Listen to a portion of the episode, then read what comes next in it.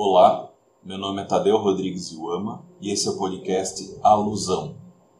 Capítulo 4 Roleplaying como construção de cenários e solução de problemas. Aqui a Bowman entra no segundo tópico do subtítulo do livro, né? E segue a mesma estrutura que ela teve nos dois últimos capítulos. Ou seja, nesse capítulo ela vai falar do roleplay em geral, não especificamente dos role-playing games. É legal começar com a ideia do que quer dizer cenário, né? Cenário, para além do uso que a gente tem aqui cotidianamente em português, dentro do contexto dos estudos RPG, cenário é aquele ambiente com algum tipo de missão envolvida. Quase parecido com a terminologia que a galera do RPG de mesa vai chamar de aventura, tá? Pra gente pensar aí é, como algo próximo.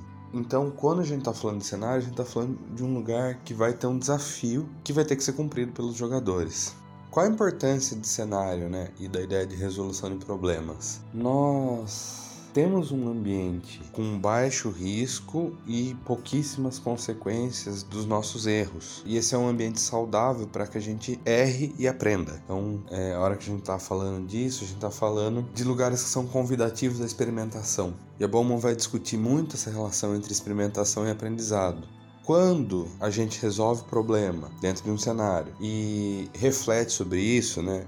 Hoje em dia o termo que ela está usando para isso é integração. Não é um termo que aparece aqui no livro, mas fazendo aí o, o recorte. Quando a gente integra esse conteúdo, é, a gente desenvolve habilidades. E isso já é um contraponto super válido a toda a série de acusações que existem contra mais os role-playing games do que o roleplay. De que é uma atividade alienante. Não, é uma atividade que tem um valor utilitário, inclusive. Em decorrência disso, a Bowman vai dividir alguns conjuntos de habilidades que são desenvolvidos pelo roleplay. Primeiro são as habilidades pessoais.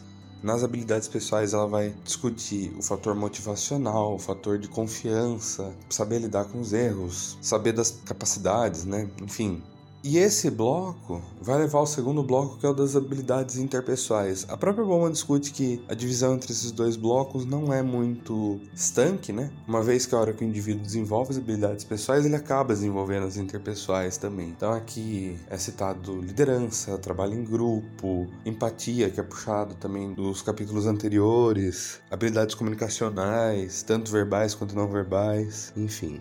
Próximo bloco são as habilidades culturais e a discussão aqui é do quão poderosa é essa ferramenta do roleplay para indivíduos que estão em algum tipo de intercâmbio cultural, né? Ela cita aqui imigrantes e refugiados, por exemplo quanto as duas populações, tanto a população refugiada quanto a população que está acolhendo os refugiados, se beneficiam do roleplay, né?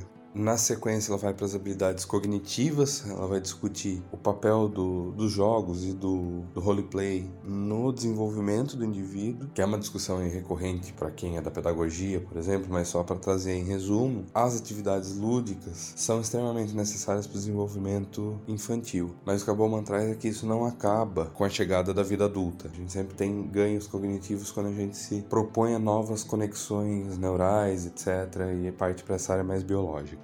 E também fala das habilidades profissionais, né? Nas habilidades profissionais, que é onde ela vai discorrer boa parte do capítulo, ela vai dividindo em blocos, né? Primeiro bloco seria o bloco militar. A história militar, a história dos jogos sempre teve aí algumas interfaces. Os Estados Unidos hoje são uma nação que investe muito em jogo, em simulação, né? Sempre que a gente tá indo para esse tipo de jogo mais sério, em algum lugar sisudo que talvez tenha algum tipo de restrição com a palavra jogo, vai aparecer simulação. Não é minha discussão aqui falar onde começa uma coisa e termina outra, mas acho que é suficiente para você que tá ouvindo entender que jogo e simulação são conceitos próximos. O Exército dos Estados Unidos, ela traz dados aqui de 2003, tem um orçamento aí do Pentágono de 4 bilhões e mais um, um orçamento da defesa de 10 bilhões para treinamento, que muito disso vai para simulação. Isso não é novidade, né? Xadrez era uma coisa que já era usada para treinamento de oficiais, ela traz isso, mas ela mostra a intensificação, né? Depois disso, ela vai para usos governamentais e ela fala de toda uma série de ações nos Estados Unidos nas esferas federal, municipal, estadual, enfim, com planos de resposta a desastres que são organizados via exercício de roleplay. Ela retoma a educação, falando do edutenimento, né, que é o uso de jogos aí para educar. Usos corporativos, o quanto o roleplay é utilizado para ajustar o conhecimento genérico de um indivíduo que acaba de sair de uma graduação, por exemplo, para se adequar ao conhecimento mais específico de uma empresa. Também vai falar da assistência médica, né? A Bowman, quando ela estava nos Estados Unidos, ela deu aula para cursos de enfermagem tempo, se não me engano. Então, é uma área que ela tem bastante propriedade, né? Treinamento de médico e de enfermeiro é feito muitas vezes por roleplay, para eles entenderem como atender, como se comportar, como dar cuidados para as pessoas, enfim.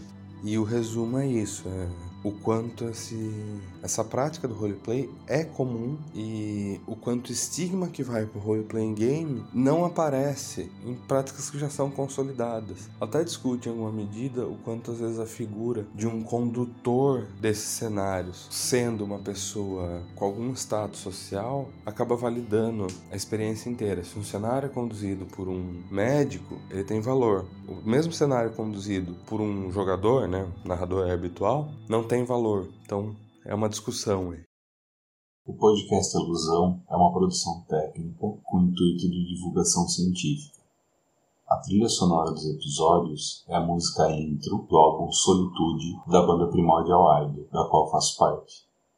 As imagens do podcast foram criadas pelo artista visual Luiz Falcão, a quem agradeço. Para entrar em contato, enviar e-mail para tadeu.rodrigues.iuama.gmail.com